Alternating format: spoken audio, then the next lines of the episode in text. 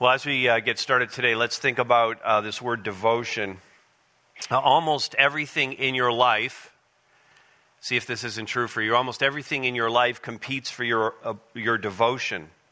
And everyone here is devoted to certain things or devoted to certain people. Uh, you could be devoted to good things, and you can be devoted to bad things. You can be devoted to uh, the right people, and you can be devoted to the wrong people.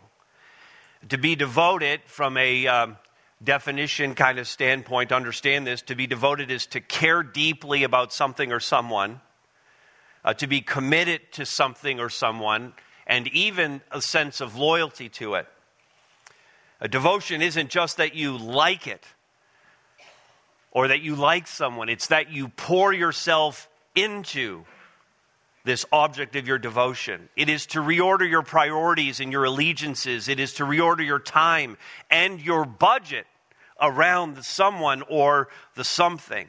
To be devoted to someone or something is to be all in. Now, we're going to tuck that thought aside because we're going to be talking about devotion here, but this comes to us because we're in the midst of this narrative about this disabled man who was healed. He was at the temple gate. He was begging, as was his uh, habit, for uh, some forty years. And in the first verse of today's passage, we see this man who's just been healed, able to walk now for the first time in his life. He's clinging to the apostles. He's clinging to them as they enter into the temple. And in this decisive moment that we looked at last week, the man's devotion had really changed from a focus on himself to provide for his needs in whatever way he possibly could by begging, a total focus on himself and a devotion to collecting money from, from people who are going into the temple. It had changed to a devotion to the worship of God. And the effect of that on, on others is so evident. And what we're going to see here in the people's response and Peter's very short sermon that he preaches here, uh, what we're going to see is a challenge to live a life of comparable devotion. Are you and I devoted to Jesus Christ as this man was? Are you devoted to Jesus Christ, or are you devoted to something or someone else? So that's what we're going to go after. Uh, let me read the text. This is Acts chapter three, eleven through to the end of the chapter. You follow along in your Bibles as I read this. Acts four, Acts three, sorry, eleven. While he clung to Peter and John, all the people, utterly astounded, ran together to them in the portico called Solomon's. And when Peter saw it, he addressed the people. Men of Israel, why do you wonder at this? Or why do you stare at us as though by our own power or piety we have made him walk? The God of Abraham, the God of Isaac, and the God of Jacob, the God of our fathers, glorified his servant Jesus, whom you delivered over and denied in the presence of Pilate when he had decided to release him. But you denied the holy and righteous one and asked for a murderer to be granted to you. And you killed the author of life, whom God raised from the dead. To this we are witnesses, and his name, by faith in his name, has made this man strong, whom you see and know. And the faith that is through Jesus has given the man this perfect health in the presence of you all. And now, brothers, I know that you acted in ignorance, as did your rulers. But what God foretold by the mouth of all the prophets, that his Christ would suffer, he thus fulfilled. Repent, therefore, and turn back, that your sins may be blotted out, that times of refreshing may come from the presence of the Lord, and that he may send the Christ appointed for you, Jesus, whom heaven must receive, until the time for restoring all the things about which God spoke by the mouth of his holy prophets long ago. Moses said, the Lord God will raise up for you a prophet like me from your brothers. You shall listen to him in whatever he tells you. And it shall be that every soul who does not listen to that prophet shall be destroyed from the people.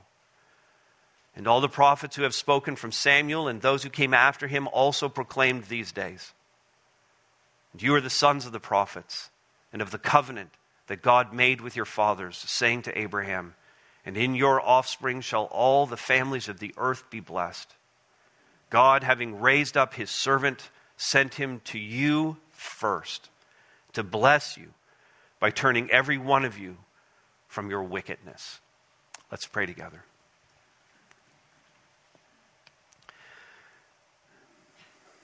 Father, we need you to sanctify this time. Set it apart for your purposes and your glory. As we often pray, we're a desperate people. And we have failed this week again. We have stumbled and tripped up. And Father, we need um, this time. We need to hear from you. We need it to worship as we did a few moments ago. We need it to be together as the church. And so, Father, please move by your Holy Spirit in this place. Speak to us clearly from your word. Let there be no hindrance to the prompt obedience to the things that we hear. And we pray this in Jesus' name. Amen. Amen? You ready for this? Yeah, you have no idea. But I appreciate your faith. Here we go. There's, here's the declaration. I will demonstrate my devotion to Christ by some evidences of that, and all stated in the negative. I will demonstrate my devotion to Christ by, first, not ignoring his evident work. Now, I'll admit that the miracle of this healing has a, you know, you, you read about this and you can just imagine putting yourself in the situation. It has this like incredible magnetism uh, to it, obviously for the man who was healed, but also for all of these people who knew him and for decades had seen him there at the temple begging. Now they see him standing and walking, and we know from the passage last week, even leaping into the temple. So it's not surprising at all that the reaction that we see here in verse eleven is that this man who's been healed is clinging to Peter and John. And that in fact, all the people, the statement here is that they're utterly astounded. They're amazed. They're, they're in awe of what they've just seen happen in front of them. And, and in fact, he's not the only one running and leaping and praising God. They're all now running together as a mob toward the apostles. No one could ignore God's evident work. No one could ignore what had just happened. And devotion, listen, devotion to Christ requires an ability to actually notice what God is doing. And if you're predisposed, because some of us are, okay, if you're predisposed toward dismissing the work of God's Holy Spirit, if you are predisposed toward explaining things away, if you are predisposed toward denying that God is working in people's lives, or if you are a cynic who needs to criticize everything, then you will not be able to demonstrate your devotion to Christ. Instead, instead of all of those things, instead what we ought to be bringing is this. You should be praying with anticipation for God to work. I mean, I know that many of you probably prayed this morning before you came here. I sure hope you did. I hope you didn't just roll out of bed and make yourself some breakfast and have a shower and get dressed and hop in the car and come here, not having at least uttered a quick prayer to the Lord. I won't ask for hands. But but we should be praying in advance of being here together with God's people. I'm not saying that's just even a Sunday prayer. We should be praying, God, I anticipate. I want to see you work. I want to see something happen today that is so evidently God's Holy Spirit so that no one here could take credit for it. I want to see that. I, I want to pray an anticipatory prayer. Or, or how about this? Instead, if we're going to show our devotion to Christ and not ignore his evident work, we should be involved in the pe- in the lives of people who are praying the same kind of prayer. I mean, I just want to hang out with people and have friendships with people who are praying that God does something awesome in our midst. I don't want to spend a lot of time with the, the cynics and the critics and the people who are explaining everything away and dismissing it and denying it. Or, or, or maybe I need to be looking for stories of transformation and redemption around me. I need to be watching for that in my small group and in my ministry groups and in my family. I need to be watching for those stories and reading about them and, and hearing about what God is doing. And then I just wrote down that I need to be sharing with others how God is working in and through my own life. Stopping people and saying, you know what God did for me this week? I was praying about this and God spoke and this person came along and this blessing happened and we just saw God work in a way we weren't even anticipating, and I wanted you to know it. Would you pray with me and thank God for that? I mean, that's that's how we're going to show greater devotion to Christ, by not ignoring the very evident thing. I'm telling you, God is doing all kinds of things in this church, in the people in this church. We need to see it and not ignore his evident work. Here's the second one. I will demonstrate my devotion to Christ by not denying the hard truth. Not denying the hard truth. Now, of course, Peter is going to use this opportunity. He's not going to miss this opportunity. He's missed some other ones. He's not going to miss this opportunity that God is setting up for him. He has a gathering crowd that he knows they're running toward him. So he's not going to squander the opportunity to preach to them. Verse twelve tells us to preach the gospel and to point this, this crowd to Jesus Christ once again. But every time he does that, he has to say some hard things to them. And so he makes it abundantly clear, and he asks them, well, why do you wonder at this? You see that in verse twelve. Why do you wonder at this? Why are you staring at us as though by our own power or our own piety? You know, we're so holy, God, of course, is going to be using us in this way. It's not our own power. It's not our own piety that we have made him walk. It's, it's not us. This is one hundred percent God at work. It's all Jesus.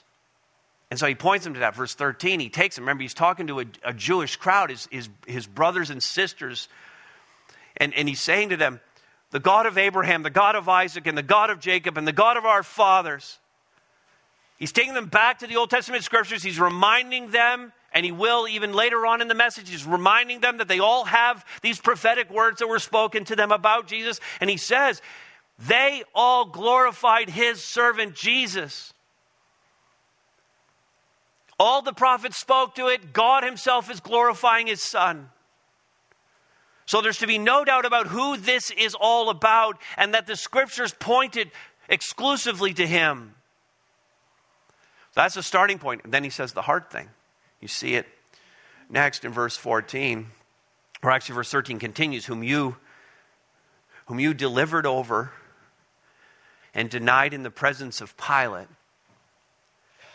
He really is going to call them out here. You delivered over and denied in the presence of Pilate when he had decided to release him. The, the Roman guy, the governor who oppresses you, the pagan Roman guy wanted to release your Messiah back to you. He's telling these Jews that are listening to him, he's telling them, you're worse than the Romans. He's not trying to make friends, evidently. Verse fourteen, but you denied the holy and righteous one, Jesus, and you asked for a murderer to be granted to you. Now here's the irony, verse fifteen. And you killed the author of life. You asked for a murderer to be released, and you became murderers yourself. The good news is kind of tagged right on the end of this, whom God raised from the dead. Now listen, If you're trying to be friends, win someone over, convince them of what you believe, build a thing, you know, build a thing that people want to belong to, telling them they're liars and murderers might not be the best strategy. Agreed? You know the old expression, you catch more flies with than with, correct, vinegar. Okay? Catch more flies with honey than with vinegar. In other words, um, you know, sweetness trumps acidity. Always, always be nice. Always be nice. But I don't even know what that even means, always be nice. I mean, am I am I being nice to you? I could be nice to you today. But am I being nice to you if I withhold truth? Are we being kind to people if we don't give them the hard news that needs to be spoken? This church was founded on a principle, grounded in the Bible and stated in our first pillar. We're going to throw it up on the screen here. It's on the wall in the West Lobby. It's on our website. It's been around since the very beginning. We inherited it from our mother church, and it was written in the way that it's written because of what we had seen happening in the church. Because we had seen so many Christians beginning to equivocate on the clear pronouncements of the Word of God. The reality is that hasn't really changed very much. And that's why it remains a pillar of what we're doing here at Harvest. Proclaiming the authority of God's word without apology. Proclaiming the authority of God's word without apology. Too many churches still are not proclaiming. Too many churches are certainly not bringing the authority of God's word. Too many Christians are seeking to proclaim the word, even if they are, but they're trying to do it apologetically, as if that's the way we be nice to a world and build a church. The without apology part means we're not going to round off the edges of truth. We're not going to sugarcoat the truth. We're not going to leave anything out. And you know, I'm not a smiley pastor telling you things that give you warm fuzzies and allow you to check off the met with God box this week. Paul said this, in fact, this is in Second Timothy four three. Remember, he's writing to a pastor. He says, "For the time is coming when people will not endure sound teaching, but having itching ears, they will accumulate for themselves teachers to suit their own passions." Whatever you're devoted to, I just want to be nice to you and tell you that's okay. So I'm going to surround myself with preachers and teachers who are going to help you, help me feel good about the devotions and the passions that I have in my life. I'm going to listen to people. I'm going to listen to teachers and authors and counselors and gurus who tell me what I want to hear and will feed my natural devotion to things that satisfy me. I don't want anything offensive or hard. I want to hear that, things that make me feel good about myself. Does that sound about right? A time is coming, Paul said. And I say, that time's now. We live in a time and a place, in fact, where every effort is being made by the culture around us to not offend. True? Which is impossible, by the way. You cannot achieve zero offense. It is absolutely impossible. Someone is always being offended. And it's those in power, those who are the cultural influencers, who get to decide who is offended and who is not. So let's just admit that. There's nothing surprising or new about any of that. And as Christians, we should already have a firm grip on this. The very nature of who we are as followers of Jesus Christ and of the gospel that we possess and proclaim, the very nature of that is offensive. I know that it brings life. It, it sure does. But it doesn't bring life apart from the hard truth that's attached to that. In fact, uh, Peter wrote in his first letter, this is First Peter two, seven and eight, that to those who do not believe, those who are outside the church and are not Christians, to those who do not believe, Jesus and his gospel, Peter writes, is a stone of stumbling and a rock of, you know the word? Offense. They stumble, Peter goes on to say, because they disobey the word. By the very nature of our ministry and our message, we offend. And by the way, this is why the, the actual character, that's kind of the mission and, and mission focus of it. That's why the character of the church, Jesus says, needs to be love. Why we need to be known for our love for one another and our love for the unsaved world, because we know we have this very difficult message that we have to share with them. So Peter's saying, I can't leave out the hard truth. We're all sinners. And he says it in this really stark, cutting, sharp way. You killed, you killed the author of life. He didn't mean that just for that crowd that had assembled that day in Solomon's portico. I mean, he meant you and I to hear that too. Please don't think that the crucifixion of Jesus Christ is something that we lay on the Jewish people in the first century, or that we put on Pilate because he wasn't strong enough to say no to them. It's not just the people who were there on that day who crucified him. You and I killed the author of life. That's, that's the hard news. And Peter continues in verse fifteen, to this were witnesses. You denied him and killed him. And then he relates it to the miracle that had just been done, because he didn't want it to be just about the miracle. That was the thing that attracted this crowd in order to hear this message. So he says in verse sixteen, in his name, by faith in his name, speaking of Jesus, he has made this man, that was the disabled man, strong, whom you see and know, and the faith that is through Jesus has given this man his perfect health in the presence of you all. But that's not the thing. I get that that's the thing that's attracted you, but that's not the thing. This is this is this is the part they liked. Of course they did. Look at this guy. I passed him for decades. I gave him money. I felt so bad for him. Couldn't walk. His, his family had to carry him and put him there every day. I felt so bad for him. I feel so good for him. It's such an awesome thing. And by the way, I think I'll run together with this crowd to Jesus, because maybe, maybe I'll get something. Maybe some blessing's going to come my way. I kind of have an ache in my back. I need some healing too.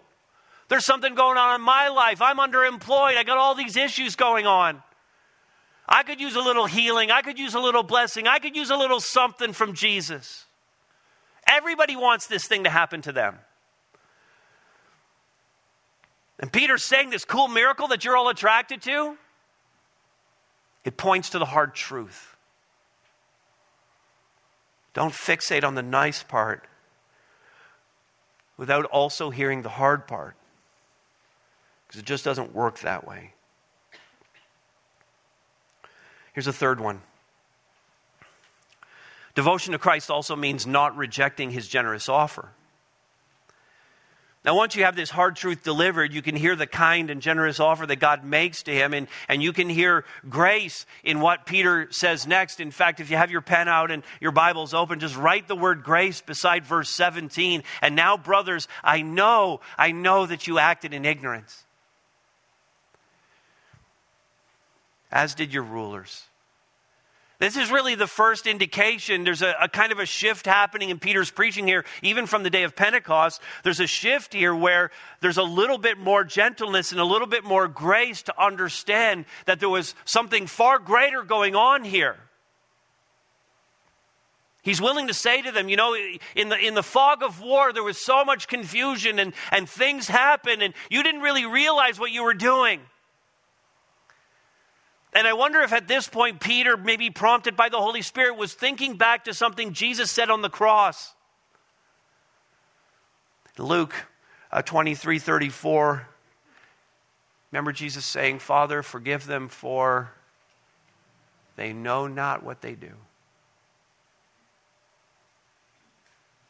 Forgive them for crucifying your son. Forgive them for crucifying me. Forgive them for the scourgings, for the beatings, for the crucifixion. Forgive them for the denials, for calling out for my death. Forgive them, Father. They don't have a clue. And so Peter extends this grace, this undeserved, unearned favor. And, and from that, the offer comes. God's not going to leave us in this spiritual predicament of being sinners and also, as sinners, being guilty of killing the author of life. Verse eighteen, but what God foretold by the mouth of all the prophets, that his Christ, the Messiah, would suffer, he thus fulfilled. So you and I, we crucified Jesus. And Satan, though he's not mentioned in this passage, we know from other passages, Satan was an agent throughout the whole thing, influencing human beings and opposing the Son of God. We're guilty. Satan was an agent. But God ordained it all. God set up the whole plan to redeem us. And so our response must be singular, simple. Verse nineteen, repent. Repent, therefore. And then he kind of defines repentance when he says, turn back, that your sin, your sins may be blotted out. And there's that's the offer. That's the offer. Repent. Repentance we have defined many times, and again it's hinted at right here. Agree with God, two parts to it. Repentance is agree with God and turn from your way of doing it to his. Your way of living to his. Turn from the things, since we're talking about devotion, turn from the things that you are currently devoted to. To all-out devotion to Jesus Christ. Cling to him as the newly healed lame man clung to the apostles. Run to him as the crowds ran toward the apostles. And the benefit is life-changing and eternal for us. Verse twenty, that times of refreshing may come from the presence of the Lord, that he may send the Christ appointed for you, Jesus. Having Christ in your life means, and I hope you're living this, if you're a Christian, I hope you're living times of refreshing.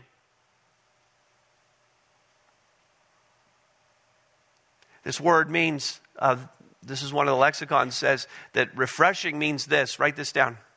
Relief, relief from distressful, burdensome circumstances. Refreshing means relief from distressful, burdensome circumstances. Do I need to survey you this morning to ask if you have any distressful, burdensome circumstances in your life currently? Do I need to survey you? Should I just assume the answer is yes for all of us? Is that fair? Every one of us can point to something distressful happening in our lives right now. Every one of us can look and say, I have a burden in my life right now. Life is hard. Life is hard for everyone. Please don't think that your brand of suffering, whatever it is, everybody's got something. Please do not think that your brand of suffering needs to be put against someone else's for some kind of comparison. Whatever suffering you're bearing and you think it's unmanageable, it's wearisome, it's crushing you, please understand that the person sitting behind you and in front of you and to your right and left, they have something as well.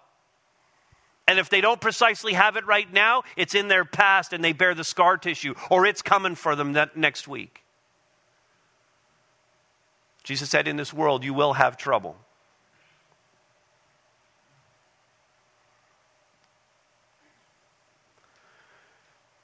And so foremost in Peter's mind as he preaches this is, of course, the sin and salvation issue. They needed to be in a relationship with Jesus Christ. That's the first thing that has to be offered to people, the forgiveness of sins in Christ, quite apart from our circumstances. That matter must be solved first. Roger and our biblical soul care team, Steph and, and the others will tell you, we really can't offer you anything in terms of counseling. That's why this isn't just counseling. If you're coming into the office and you're going to meet with one of our biblical soul care workers, listen, we can't just give you a set of principles to improve your marriage if you don't already have Jesus Christ. The first thing that must be solved is that you are devoted to Him. The principles that we offer you in God's Word are based on the premise that you have the Holy Spirit indwelling you. And so, that problem must be solved first. Then having Christ, we tackle all the other distressful, burdensome circumstances of life. Addictions and relational conflict and financial pressures and health concerns and, and, and death of loved ones and the grief we bear. God wants to relieve us of all of that. And so He has made us an incredibly generous offer. And for some here, it's time to take Him up on His offer and to give your life to Jesus Christ. I don't know why you would delay. You're not guaranteed another minute on this planet, and you could breathe your last this afternoon. Give your life to Christ and find the forgiveness of st- sins and the, the, the relief that He's offering here. But for many Christians in the room,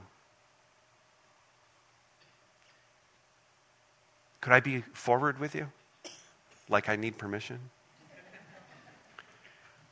For many Christians in the room, you accepted Christ so long ago. It's need, it's time for you to start living like you're actually devoted to Him. Because many of you who profess faith in Jesus Christ are still not living in a, in a manner in which it shows that you're actually devoted to Christ. It's time to step up, to take Him up on His offer and to find times of refreshing in your devotion to Him. All right, a couple more to go. I will also demonstrate my devotion to Christ by not disregarding, not disregarding His authoritative word. We've kind of talked about this already a little bit, and Peter points to the return of Christ in verse twenty-one. But I want you to see how many times he just he's talking about the word, he's talking about speaking, he's talking about listening to it. Verse twenty-one, the time for restoring all things. Okay, that's the return of Christ. Notice, about which God spoke by the mouth of His holy prophets long ago. Verse twenty-two, Moses said, the Lord will raise up for you a prophet like me, referring to Jesus. He's going to raise him up from your brothers. You shall listen to him in whatever he tells you. And then the warning about what happens when you don't listen to Jesus and his word. And And this is this is from uh, this is Moses in Deuteronomy chapter eighteen. It shall be, verse twenty-three, it shall be that every soul that does not listen to that prophet, does not listen to the word of God, shall be destroyed from the people. Then he wraps it up verse twenty-four. All the other prophets, all of them, spoke and proclaimed the same message. And Peter's reminding his, his Jewish hearers that God's word prophesied and predicted all of this, and that rejecting what God said, disregarding his authoritative word, results in being destroyed in your sin, eternally separated from God. And that obviously has huge implications for the unsaved. But again, to come back to the challenge that I just laid on you, a repeated pattern Listen now, a repeated pattern of disregarding the word on the part of a professing believer indicates a lack of devotion to Christ and perhaps a lack of true faith in Christ.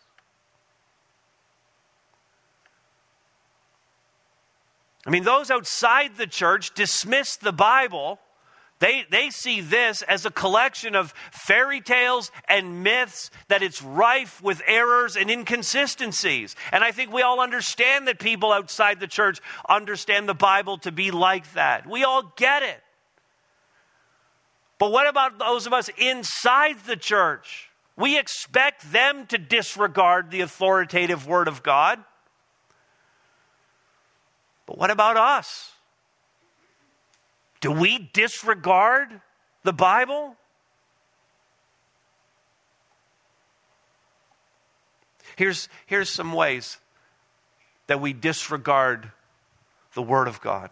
I disregard the Word by, one, not reading it regularly. You can't say that you have regard for the Word, that you cherish it, and that you live by it if you never read it. There has to be in the life of every true believer a habit, a holy habit, and a pattern of devotion of reading God's Word, because He's my Father and He saved me through the blood of His Son and He loves me so much and I just want to hear His voice.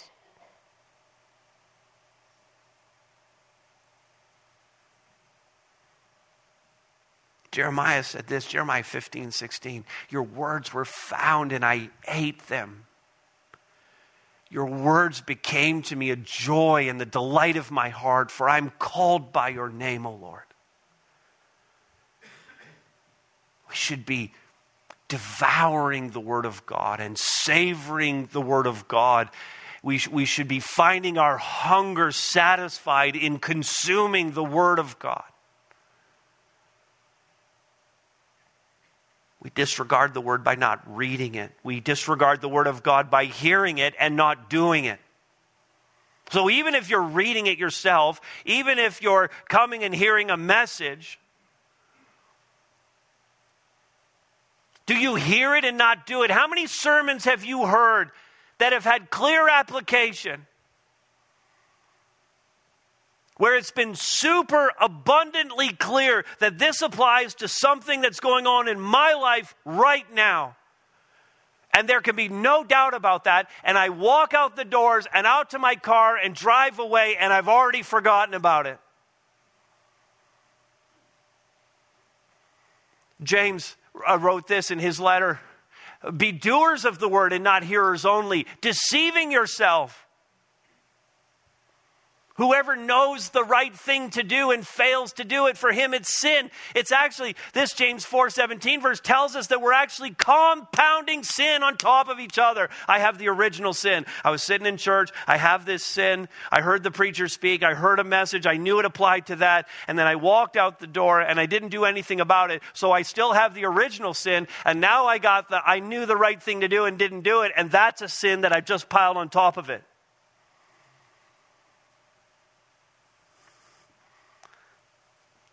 I disregard the word by not reading it regularly, not hearing and doing it. How about this one? Using it carelessly. Misinterpretation, the misuse of Scripture to support your own opinion of things or to justify choices that you've made. It's so imperative that we study the Word of God carefully. It's why we, you know, like the stock and trade of what we do here is verse by verse through the Scriptures. I don't want to just like jump over here and grab a verse and jump over there and grab a verse and tie it all together because I was so clever to come up with this topical series that really stirs people up. And but you have no idea. Did he use that verse correctly? Did he use that one correctly? It's just kind of hunt and peck around the Scriptures and assemble it all together in this glorious little uh, puzzle where you go, wow, that was a wonderful message. No, verse by verse. So we can see the development of the entire, the entire body of what, in this case, what Luke is saying. We, we studied the entire Gospel of Luke so that we wouldn't skip anything. We'd hear it all. You'd see how it's interpreted. You'd see how one thing is building upon another and all the principles together. And we went right from Luke and into the book of Acts because we want to see the same thing. We want to be able to say in a couple years' time, we want to be able to say we studied the entirety of everything Luke said under the inspiration of the Holy Spirit. Because we want to treat the Word of God right. You know, all the Awana kids know this verse, Second Timothy two fifteen. Again, Paul, you know, talking to his pastoral protege. Do your best to present yourself to God as one approved, a worker who has no need to be ashamed. What's the defining characteristic of this worker? Rightly handling the word of truth. One more under this topic. I disregard the word, not reading it regularly, not hearing it and not do, or hearing it and not doing it, using it carelessly, and then treating it like any other book. You know, Indigo opened up a new bookstore in the South End. It's gorgeous. It's going to be super awesome when the Starbucks there is open as well. Do a little both. It's just another book, though, the Bible. I go, you know, almost the first place I'll go, go and check the spirituality section, look at the religion section, check out, see what they have there. They have a bunch of things. They have a lot more Christian fiction than, you know, other stuff. Y'all like your fake stories around Christian themes. It's a nice bookstore. But the Bible's just one other book in the spirituality section, that's all. But it can't be that to you and me. It can't be just another book. It can't be just another book because, you know, the, the, the preacher in, in Hebrews, he said that the Word of God is living and active and sharper than any two-edged sword. That it pierces to the division of soul and spirit, of joints and marrow, and that it is a discerner of the thoughts and intentions of the heart. And no creature is hidden from his sight.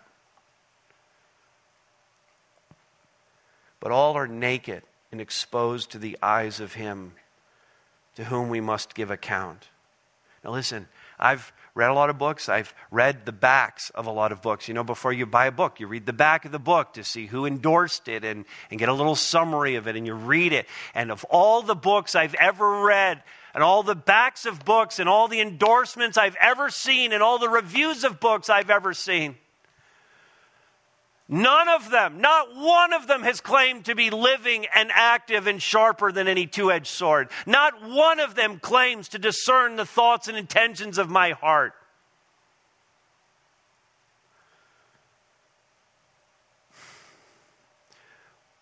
Only the Word of God says this. And we need to demonstrate our devotion to Christ by cherishing His Word. And my guess is that there's a need for some repentance in this room concerning the Word of God.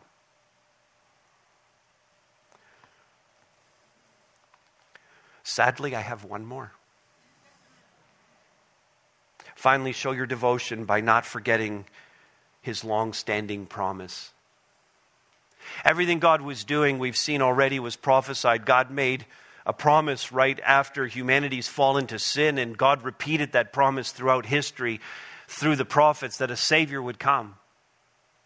Peter reminded his hearers about that. Verse twenty-five, he, he reminded them about Abraham, saying, "And in your offspring," this was the promise that was given to Abraham, "in your offspring shall all the families of the earth be blessed." A Savior for the whole world would come from Israel.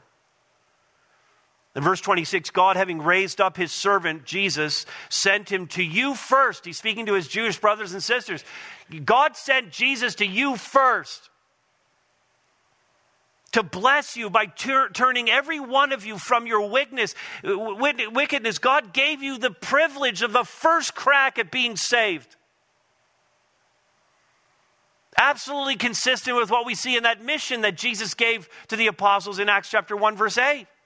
"You're going to be my witnesses." Where? Jerusalem and Judea, among the Jewish people, and then Samaria, and then to the end of the earth you're going to go with this message. It's for everyone, but it's starting here. It's a promise he made and he kept. And every one of God's promises is rock solid. Second Corinthians one twenty says this, "For all the promises of God find their yes in him." That's why it's through him that we utter our amen to God for his glory. All the promises of God are yes and amen in him. And for that reason, we devote our lives to him. No politician can keep their promises. Even with the sincerest intent and deepest love, spouses and parents and friends and children will fumble and forget and fail to keep promises. If you think that some career is going to fulfill a promise for you, if you think that the pursuit of some leisure will complete you, if you think the accumulation of wealth somehow will satisfy you, they won't. They won't keep their promises. They'll all fail. And they'll all leave us empty. None of these things can keep their promise. And none is worthy of the devotion that is reserved exclusively for our God.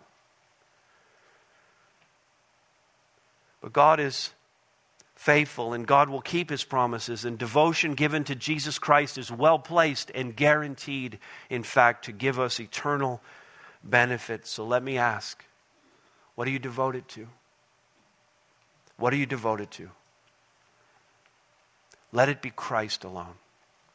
Amen? Let me pray for us.